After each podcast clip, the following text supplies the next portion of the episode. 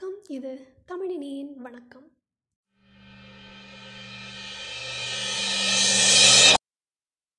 சந்தன வேளையில் ஆரஞ்சு பூக்கள். நெற்றியில் வியர்வை நேர்வகிடு பின்னல் சடை. ஒப்பனையில் ஆர்வமில்லை. ஒற்றை கையேடு ஒரு சிறு கைப்பை. பெற்றவள் துணை வர நிறைந்த பேருந்து இடம் தர நின்றபடி சென்று சேர்ந்தேன். சுற்றம் போற்றும் அந்த கல்லூரியில். கனவுகள் சுமந்து. உற்ற உறவினர்களில் பெற்ற மதிப்பெண்கள் கொண்டு பொறியியல் படிக்க வாய்த்த முதல் அறிவியல் மாணவி நான். மருத்துவ படிப்பு சாத்தியமில்லை. பல் மருத்துவத்தில் சித்தமில்லை. அறிவுரைக்க யாருமில்லை. ஆனால் அன்பிற்கோ குறைவில்லை. வாயில் வந்து சேர்ந்தோம் தாயும் நானும்.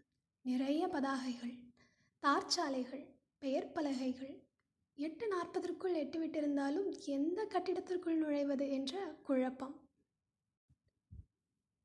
சட்டத்தை முட்டி மேலாண்மையை கடந்து குழம்பியகத்தில் குழம்பி நூலகம் தாண்டி வலைத்தளத்தில் கண்ட என் பாடம் சார்ந்த கட்டமைப்பினுள் நுழைய அங்கிருந்த சகோதரிகள் அறிவுரைக்க முதலாம் ஆண்டு வகுப்புகள் நிகழும் கடைக்கோடி கட்டிடத்திற்கும் வந்தாயிற்று. அம்மாவை களைப்பாரச் சொல்லிவிட்டு அந்த செங்கல் கோட்டைக்குள் நுழைந்தேன்.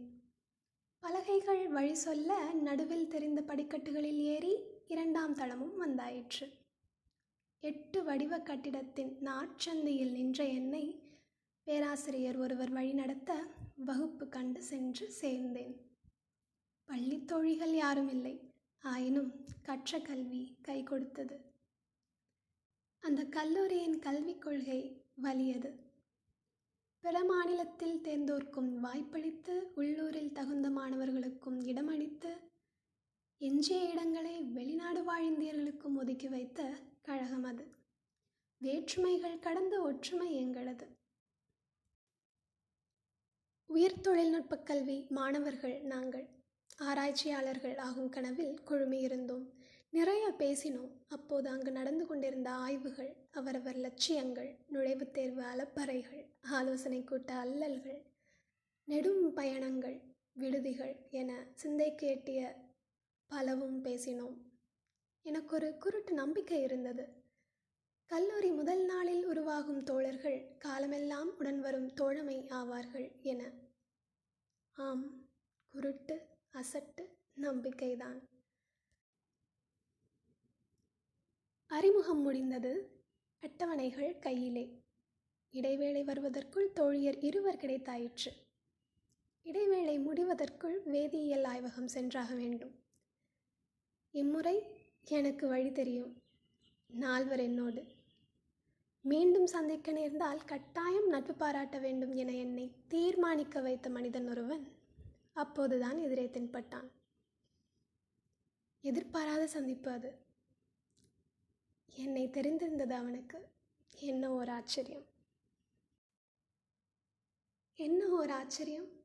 அதுவரை ஒரு நிமிடம் கூட நின்று பேசியிராத நாங்கள். வெகு நாட்கள் பழகியவர்கள் போல புன்னகைத்து கைகுலுக்கி வகுப்பெண்கள் பரிமாறிக்கொண்டோம் தோழன் ஒருவன் கிடைத்து விட்டான். பெருமகிழ்ச்சி.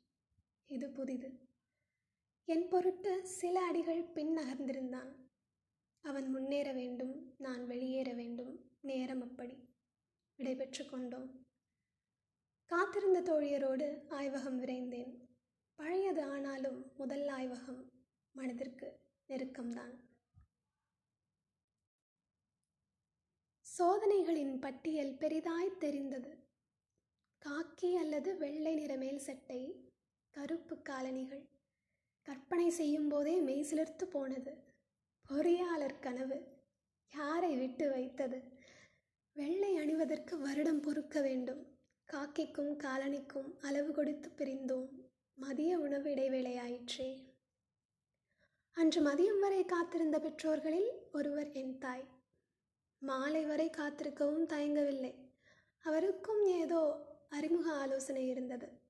தாயிடம் விரைந்தேன். அனைத்தையும் சொல்லி முடித்தேன்.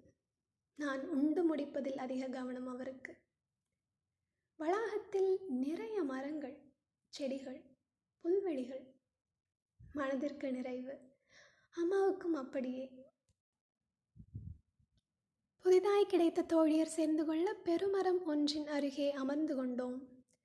அன்னைக்கு இருந்த பயங்கள் அனைத்தும் விட்டு போகும் வரை அவர்கள் உடனிருந்தனர். அதிர்ஷ்டசாலி என என்னை நானே எண்ணிக்கொண்டேன். அந்த மரம் இன்னும் பிடித்து போனது. ஆண்டுகள் இரண்டில் சரிந்தும் போனது. வேரோடு.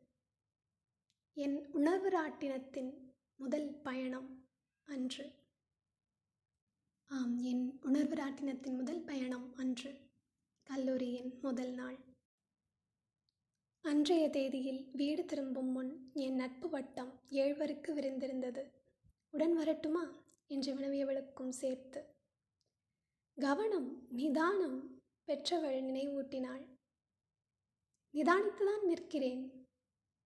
ஒரு தோழியாக தோற்றுப்போய் அவர்களது எண்ணெய் ஏட்டில் எங்கே இருக்கிறேன் என்பது கூட அறியாதவளாய். வாழ்த்துகளை மட்டும் தவறாது அனுப்பி வந்த தொலைதூர நலம் விரும்பியாய். இன்றும் சில நினைவுகளை இசைக்கிறேன் இனிக்கிறது. வருடத்திற்கு ஒரு முறையேனும் சில மணித்துளிகள் அங்கேயே கழிகின்றன. நான் எங்கிருந்தாலும் எப்படி இருந்தாலும்.